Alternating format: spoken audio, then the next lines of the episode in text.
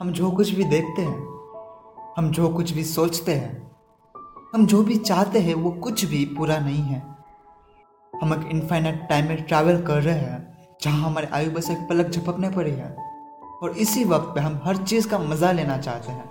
इसीलिए हम ड्रीम करते हैं, कुछ पाने की जिज्ञासा रखते हैं और उसी के लिए हम मेहनत करते हैं। हम चाहते हैं कि सारी सिचुएशन हमारे हाथ में हो। हम उसे जल्द समझना चाहते हैं। लेकिन ऐसा हर वक्त नहीं होता। कोई चीज़ हमेशा अधूरी रह जाती है और हम उसी चीज़ के लिए मायूस हो जाते हैं। और इसे हम पर्सपेक्टिव नहीं कह सकते। ये एक सिचुएशन है जहाँ हर कोई आकर रुक जाता है।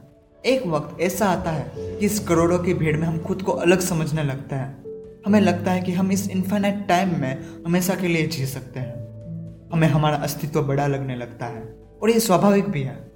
जब हम शारीरिक तौर से फिट होते हैं तब हमें लगता है कि हम कुछ भी कर सकते हैं। हम कोई काम करने लगते हैं। हम हर वक्त किसी सोच में ही डूबे रहते हैं। हम हमारे आसपास जो कुछ भी हो रहा है, उस पर हम रिएक्ट तो करते हैं, लेकिन कभी कभार वो सच नहीं होता। और तभी हमें कुछ अधूरा लगने लगता है। और उस अधूरेपन को हम पूरा करना चाहते हैं। और सच कहो तो ये अधूरेपन को बहुत ऐसे कम लोग हैं, जो पूरा कर पाए हैं। और वो है increase the power of senses हम सबने शेलो कॉम्स देखी है। ह्यूमंस के पास पाँच तरह की सेंसेस होती हैं. Eyes nose ear tongue skin और ज़्यादातर हम हमारे आइज़ पे रिलाई करते हैं. Eyes is a window for outer world हम वर्चुअल चीज़ों पे ज़्यादा फोकस करने लगते हैं. और कभी कभार हमारे आइज़ जिस चीज़ पे फोकस करती है, वो चीज़ शायद कभी कभार गलत भी हो सकती है. जब भी हम कोई मैजिक देखते हैं, हम हर बार इल्यूजन में ही रहते हैं. हम ये जानना तो चाहते हैं कि ये कैसे हुआ, लेकिन हमारे पास इतनी क्षमता नहीं है कि हम उस चीज़ पर रिएक्ट कर सकें। हमारा पूरा दिन ज़्यादातर सोच में ही गुजरता है। हम एक जगह तो है, लेकिन हमारी सोच इनफाइनाइट टाइम से भी ज़्यादा तेज़ी से ट्रैवल करने लगती है।